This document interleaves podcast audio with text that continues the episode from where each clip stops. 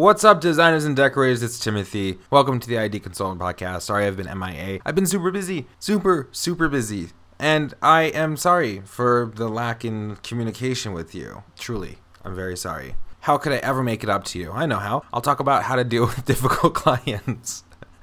I get clients that are difficult all the time. Almost every single project I have, I would say 9 out of 10 clients are difficult. And difficult is a very, I would say, a very ambiguous word. It's very vague. It's very, I don't know. I can't think of any other words. However, we're going to talk about all that today in this episode, and I hope everyone's been doing great and you're keeping sane with your clients and you're keeping busy, but most importantly, you are focusing on yourself and you're taking time for yourself. The number one issue I always get is clients asking, What is my design style?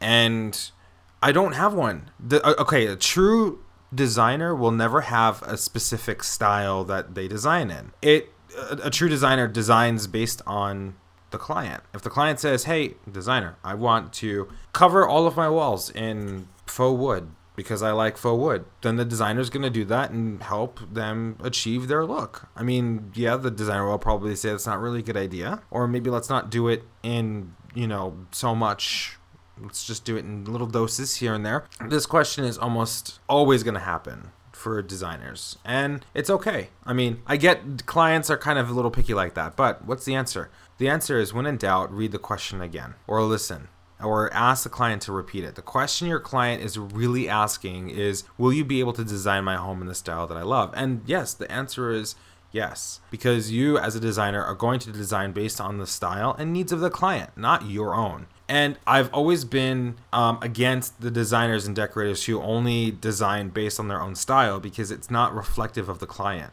I get that there are some designers like Jeff Lewis who always have this very particular style that clients love. And yeah, I mean, if you can get clients that want to buy your services for you and your style, I guess that's fine. Then this question really is irrelevant to you. Then another one is how much is this going to cost me? It's such a fucking vague question because it doesn't. I mean, you, you.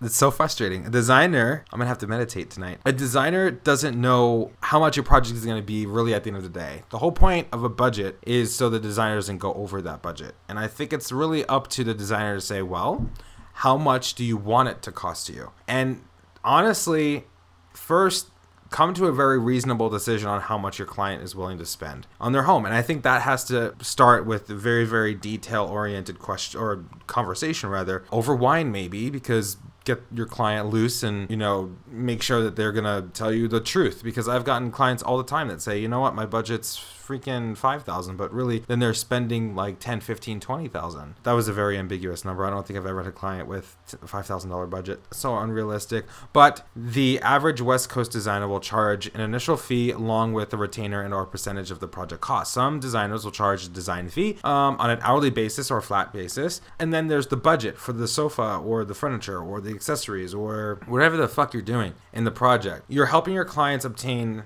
cheaper pricing of course. It's that's a big part of it. And you're curating their project selection for them. It's really up to you to help your client understand how much that's going to cost. So it's not necessarily a problem but it's definitely something that requires a much longer conversation with your clients to ensure that you understand what they want and that you understand what their financial needs are. The last thing you want to do as a designer is say, hey, you know, uh, it's going to cost you 20 grand, and then it's one up costing your client 50 grand because then they're going to go after you with a knife, probably. I'm kidding. No, not with a knife. They're just going to go after you legally.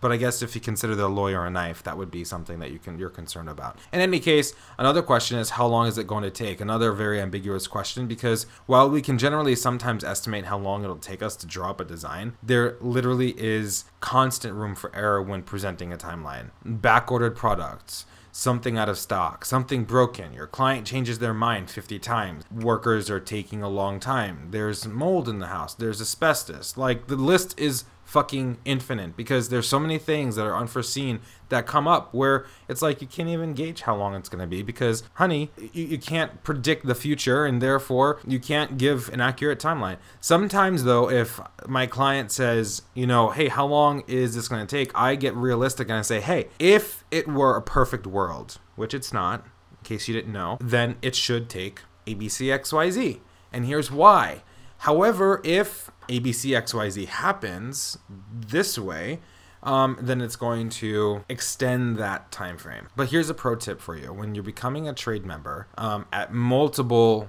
places like trade only showrooms, they handle a lot of the the project management for you, like in regards to sourcing out furniture and blah blah blah. So try to find a trade only showroom that uh, can work with you. Here are some stubborn personalities the penny pinching princess. Uh, we've had them all. We all know them. And in fact, it may be a great client. Most of the time, they know exactly what they like, but they want to hold your hand the whole time. And the issues arise when they want high quality furniture and decor, but not willing to spend the money. It's like saying, you know, going to Taj Mahal and being like, hey, uh, Taj Mahal, I want to get a room, a penthouse but I want it to be the same price as a Hilton in the middle of Compton on a rainy day, running a promotion on Groupon for 50% off. It's not fucking realistic. So, as Teddy Roosevelt famously proclaimed, speak softly and carry a big stick. The advice here is to thoroughly explain the reasons behind all of the, the charges your client may incur, and hopefully by explaining all of that,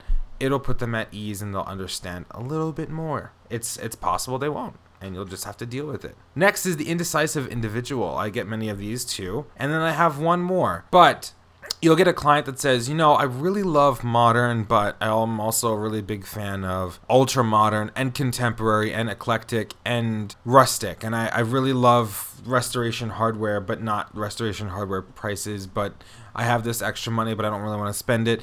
Eh, like literally the list goes on those are just small decisions and clients make them big decisions really the solution for indecisive clients is to try to piece together what they really really want and what they're saying and try to decode it decrypt it use a freaking decryptor if you need to. But there's always ways to say things in a particular way to get them to understand and make a decision. Maybe it's just a small aspect of the product that they just don't understand. And maybe if they understand it, maybe they'll make the decision quicker. Who knows? And the last one, the tasteless princess. So sometimes your client will suggest something and you just feel like you want to vomit. I mean, I've had that many times.